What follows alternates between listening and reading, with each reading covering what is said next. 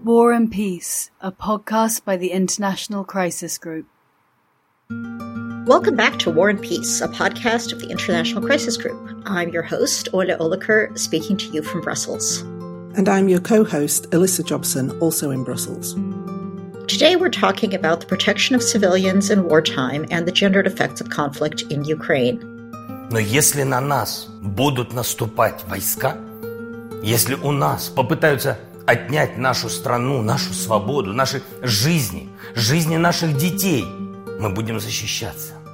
Не наступать, защищаться. War inevitably has grave consequences for civilian populations. Death, displacement, the destruction of livelihoods and sexual violence are just the tip of the iceberg, and all of them affect different groups of people differently, whether that's due to gender, class, geography, or other factors. And combatants, of course, face different threats to civilians. Over the years, laws of war have evolved in part in an effort to protect civilians in particular, but also to create clear lines of what is and what is not acceptable when it comes to the treatment of combatants. But of course, these are not always followed, and international law may only offer recourse, if at all, when the war ends. All of this is playing out in Ukraine in a variety of ways. Women and men, both civilians and combatants, have faced rape and other sexual violence. At the same time, Ukraine's own government treats women and men differently. It has, since the start of the war, imposed a travel ban that prevents men aged 18 to 60 from leaving the country. The intention is to keep potential combatants able to fight, but it has also had some unexpected effects, both on the men who cannot leave and the women who can.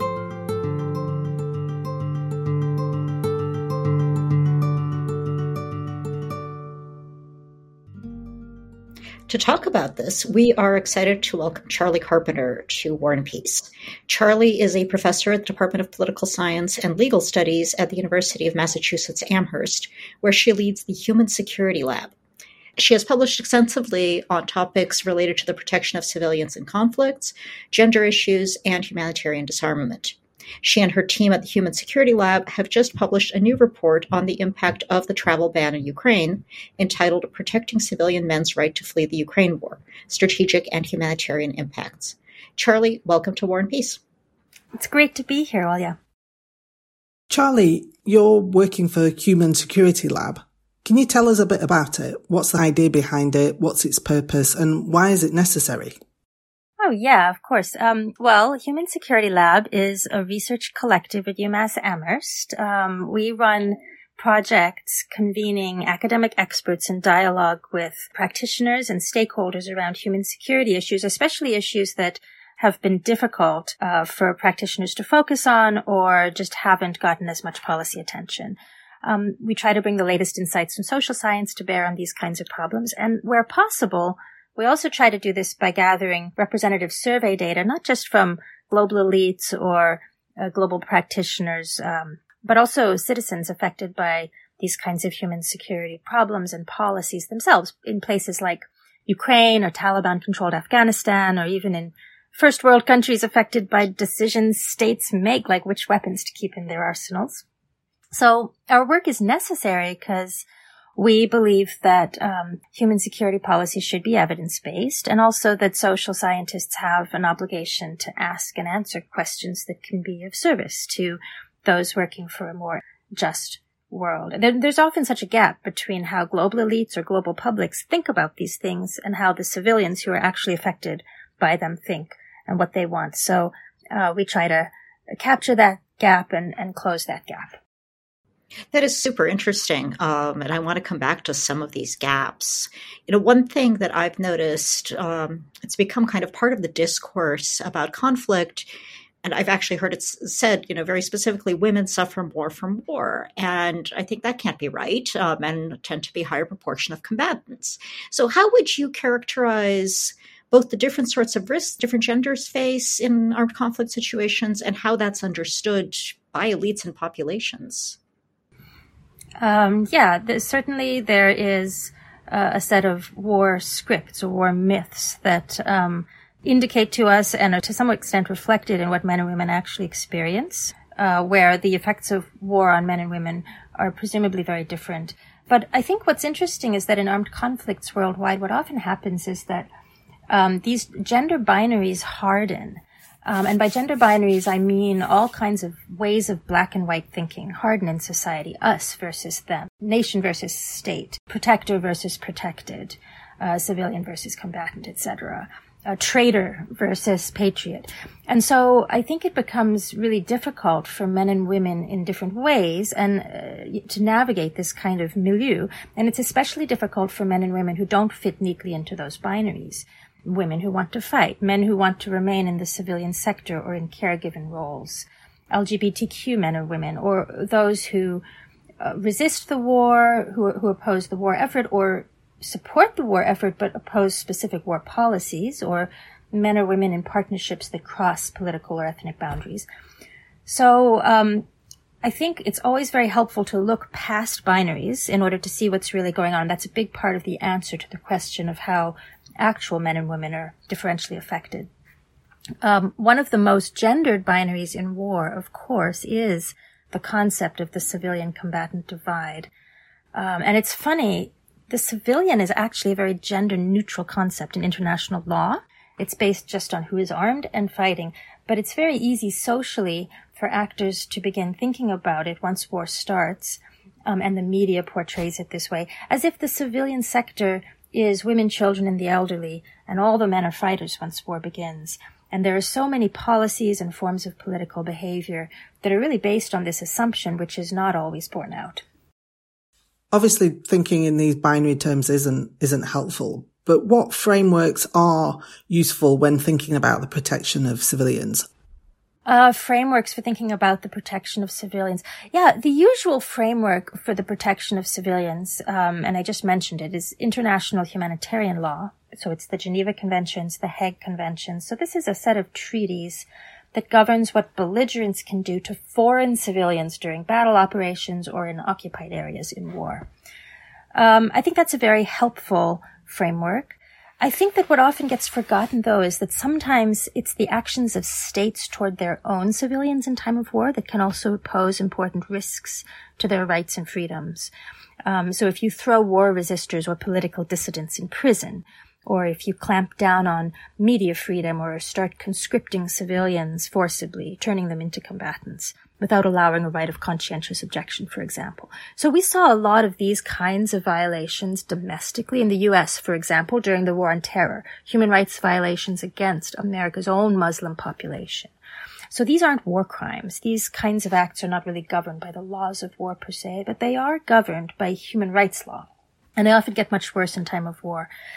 And I think what can happen is a lot of human rights groups will start focusing on a humanitarian law framework once there's a situation of armed conflict, which means they're really focused on what the parties are doing to each other's civilians, and sometimes sort of forget how the policies of each belligerent impact their own population as well in the rush to document war crimes.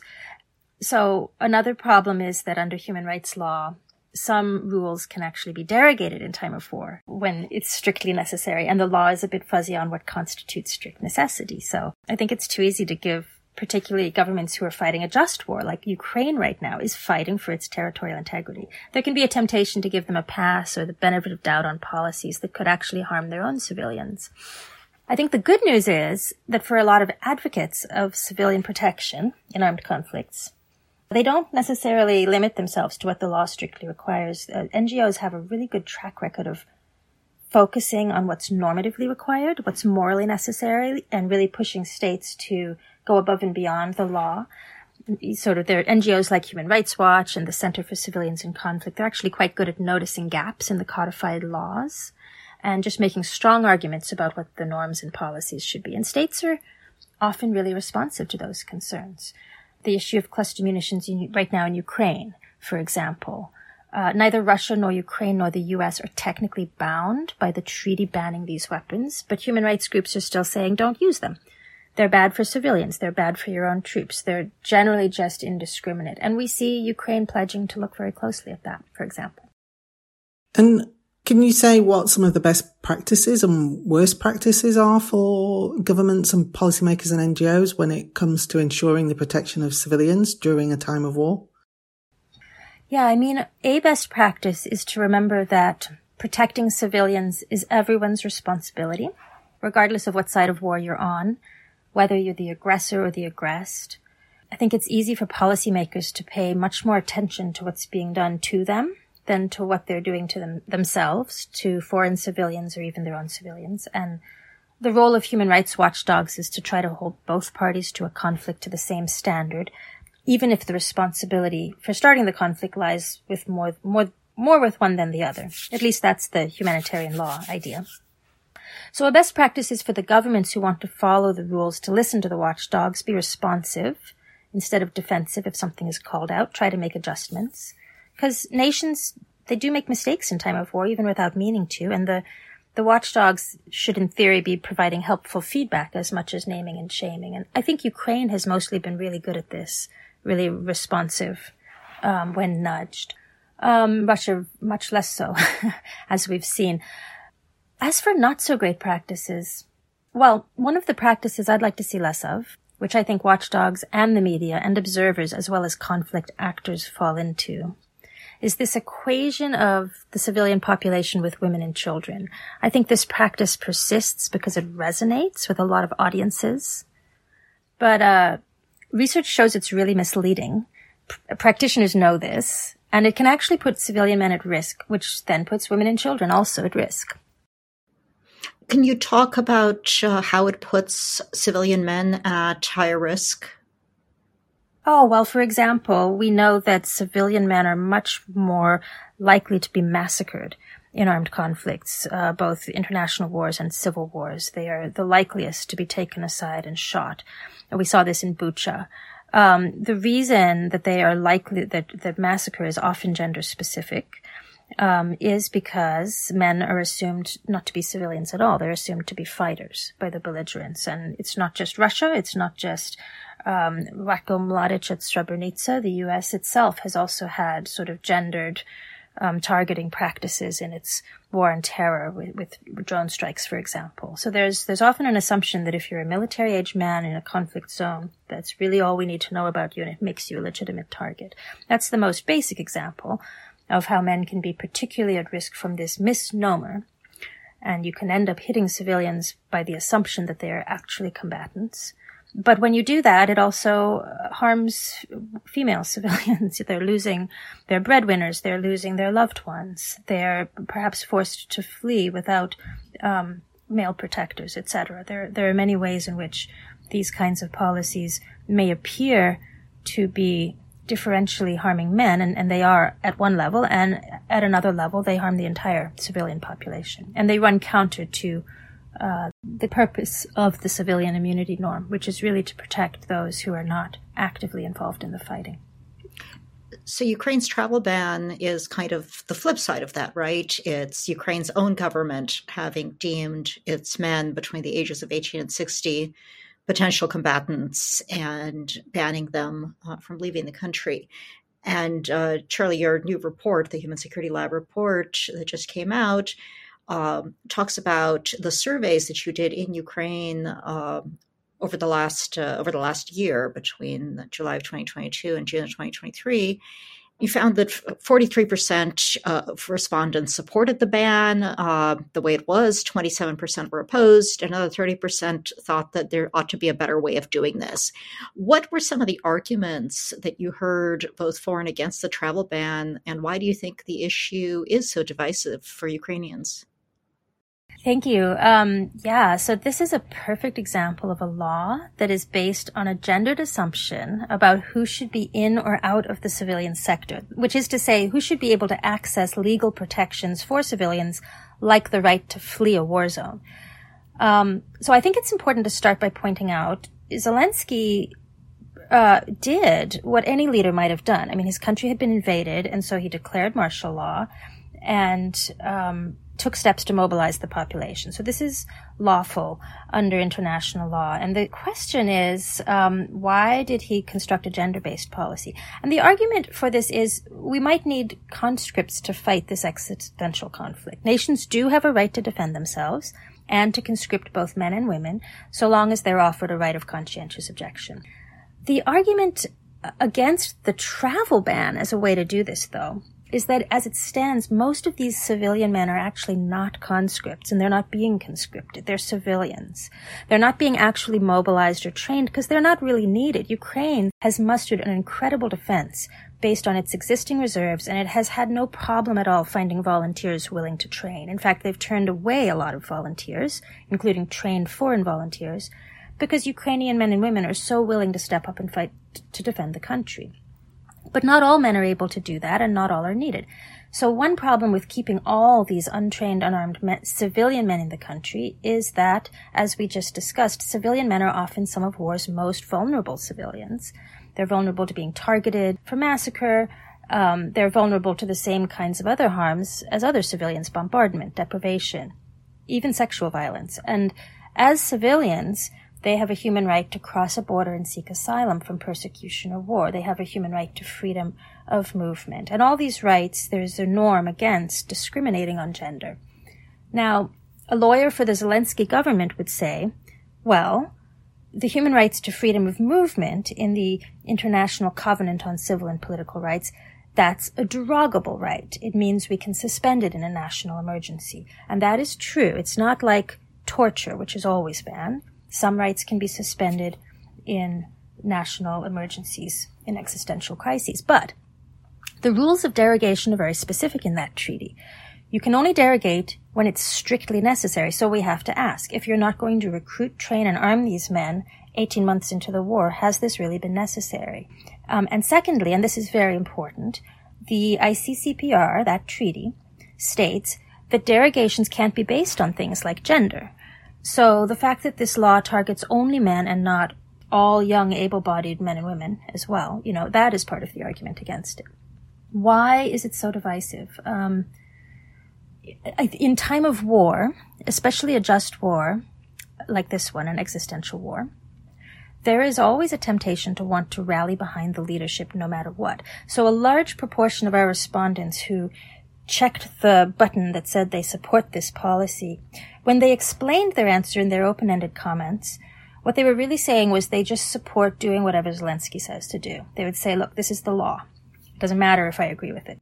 And so Zelensky has established this rule and stuck by it so far. So anyone who questions it in Ukraine there is a risk of being seen as questioning the war effort itself. So in reality, what our survey shows is that most of those who oppose this particular policy are also saying they actually support the war effort. They're not opposing the war. They see this policy as counterproductive. But even most respondents who want to leave say they want to be abroad, sending money home, supporting refugees, crowdfunding military supply, etc. So this is a conversation where people's attitudes don't fit neatly into the binaries that have been established by the discourse. And that's one reason why it's difficult to talk about and why it's easy to misunderstand one another and easy to point fingers. And it's one of the reasons why an anonymous confidential survey where people can express their views and have them analyzed without actually talking to each other can sometimes be the best way to get a sense of what people are really trying to say. I guess what I'm saying is what our survey shows is the country is more united than it would seem, but this policy itself has created a division in society over who should get to participate, how, and at what cost to individuals and to society, if that makes sense.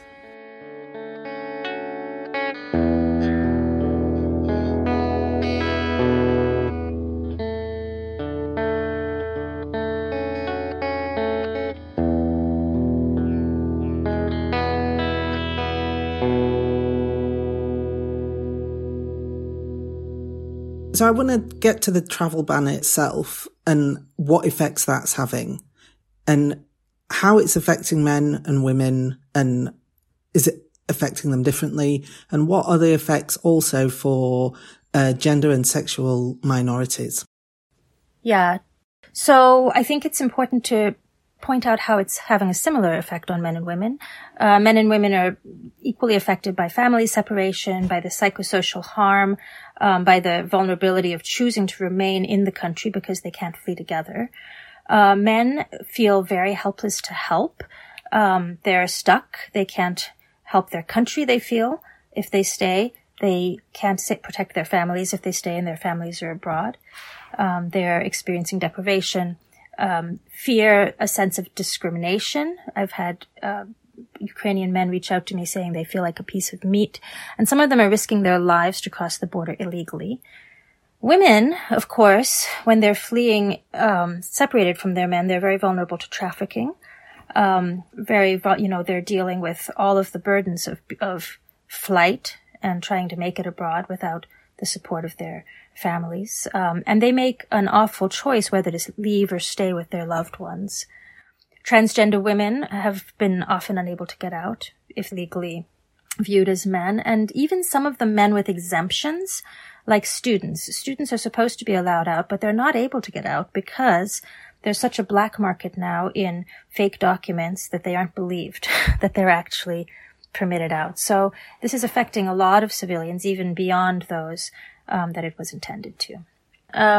I think it's important to stress women are harmed by this policy, and just as men are in different ways. I was on the Ukrainian border assisting with the refugee crisis early in the war, and one of the examples that got me interested in this problem was a 9 months pregnant woman traveling alone. She had left her husband behind because he couldn't come, but she had also left her little boy behind, her 4-year-old, because she didn't feel she could travel with 9 months pregnant with the little boy without her husband. She had her baby in Amsterdam. She couldn't get her son and husband out. And so at some point, she went back into the war zone with her infant so that the family could be together.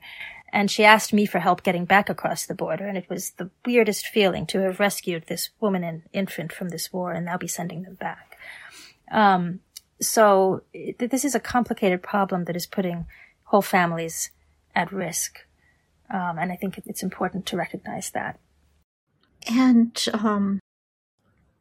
your findings show a higher level of support for the travel ban among men, almost half of respondents, 47% of the male respondents, but a lower rate among women, 40%.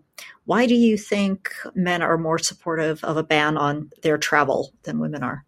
I wouldn't say they're supportive. I mean, the majority of all citizens in the country would like it changed in some way. But I think it is interesting that women are particularly less likely to support it and more likely to have other ideas. I think there's some reasons for that. One reason is, women are harmed by this policy just as men are. I think women are really sensitive to gender inegalitarian policies because they're often intertwined with policies that disadvantage women. So it's not lost on them that there's a connection between these kind of gender-based restrictions on men and the exclusion of women from the ability and responsibility to serve or from equal opportunity in the armed forces and other male-dominated professions, which maps onto continued discrepancies in caregiving professions, etc. I think women may also just feel better able to speak out against this than men are. They're not the ones who are going to be called cowards or stigmatized if they speak out, where there's a lot of stigma against men in that regard. And we see that sentiment also in our survey data among those who think the ban should stay in place. The other thing you find in your data is that almost a third of respondents would like to see a different solution. And, one of the things you said that Ukrainian armed forces haven't had trouble recruiting, but you also do hear stories of people getting press ganged, whether that's because somebody in a region is meeting a quota. So what would a different solution look like? And is the Ukrainian government looking into better ways of ensuring they have enough people to fight? Yeah, good question. I'm not privy to everything that they might be looking into behind the scenes. We know that so far, every time the martial law has been renewed, every 90 days, the travel ban on men gets renewed with it. Zelensky did respond last summer to a number of citizen petitions in a public statement. He essentially said citizens needed to get in line behind the war effort, which I think unfortunately contributed to sort of a chilling effect on discussion about this inside Ukraine. So we're hoping the report will at least help renew that conversation.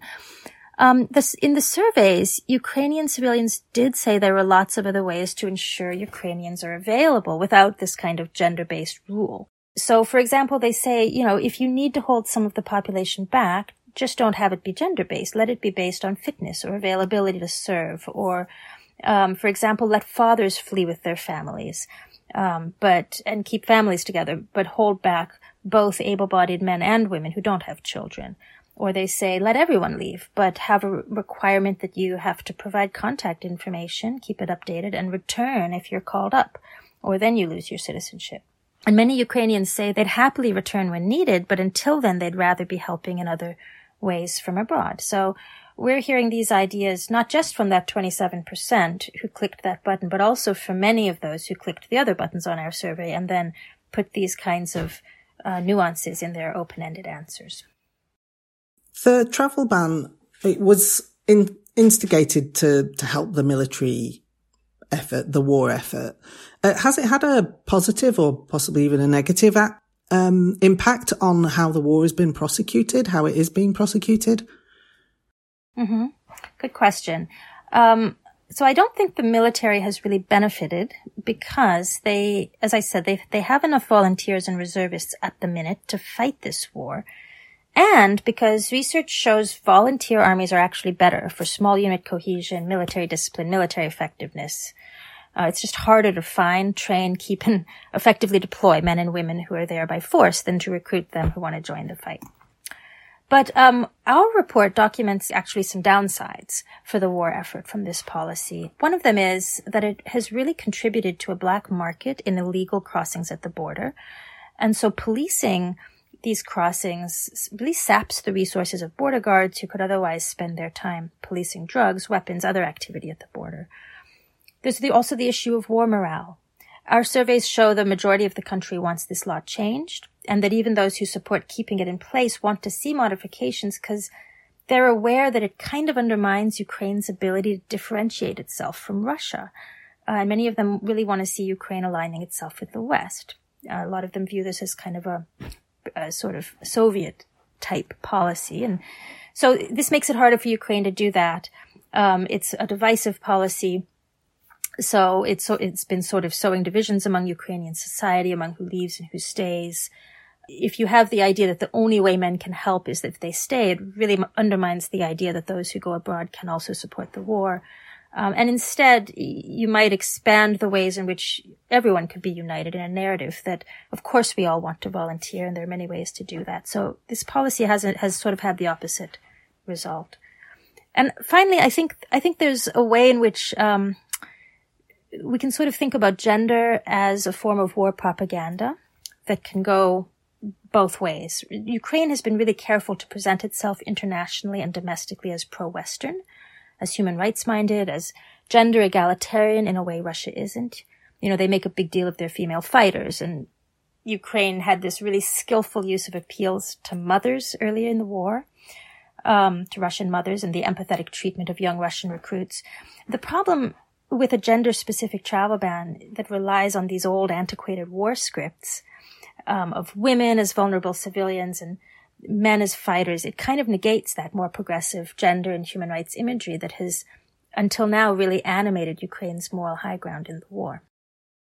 So, you know, kind of taking a step back again from Ukraine, I'm wondering how sensitive in general governments and populations are to laws of war. I mean, you talked about Ukraine not wanting to be Russia, mm-hmm, right? One mm-hmm. of the things Russia is known for is not being terribly sensitive to laws of war, though it will say that it's adhering, but then you get evidence that it's not.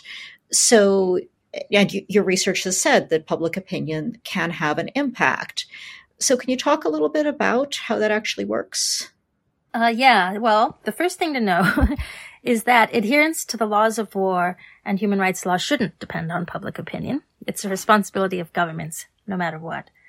But some political science research shows that public opinion does matter and can help constrain governments.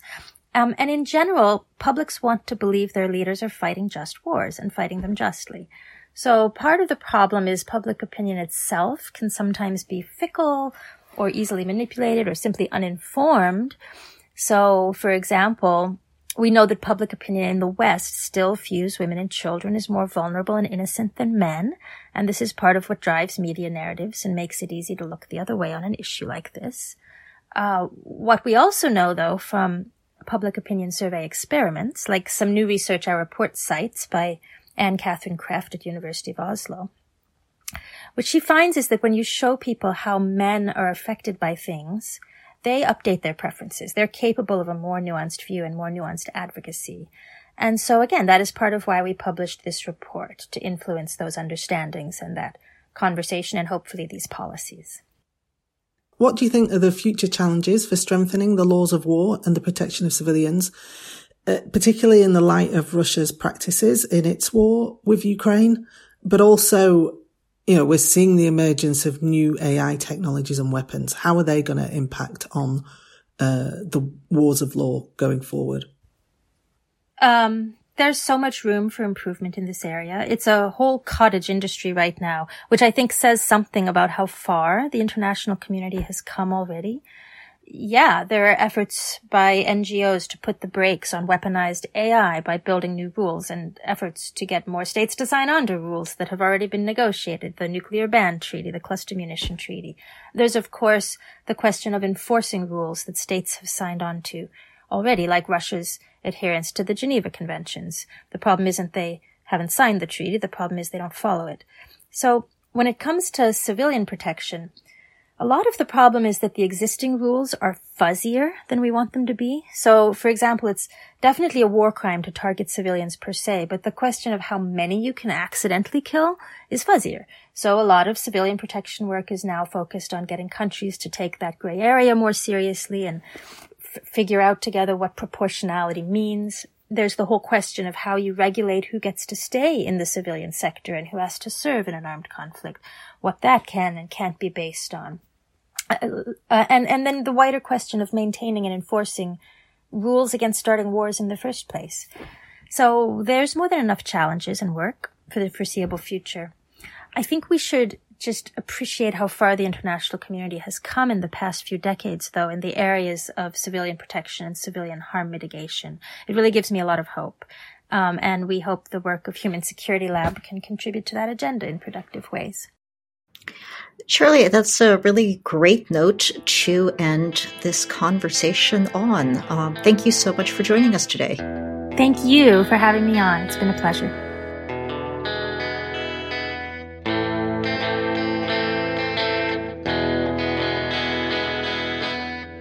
To read more from Charli, you can follow her on Twitter. She's at Charli Carpenter. And you can read her regular contributions in the World Politics Review and Foreign Policy. You can also find more about her and her team's research at the Human Security Lab website, which is www.humansecuritylab.net. That's also where you can find the new piece that we've been discussing today about the Ukrainian travel ban. And to read more of Crisis Group's work on Ukraine, you can check out our website, www.crisisgroup.org.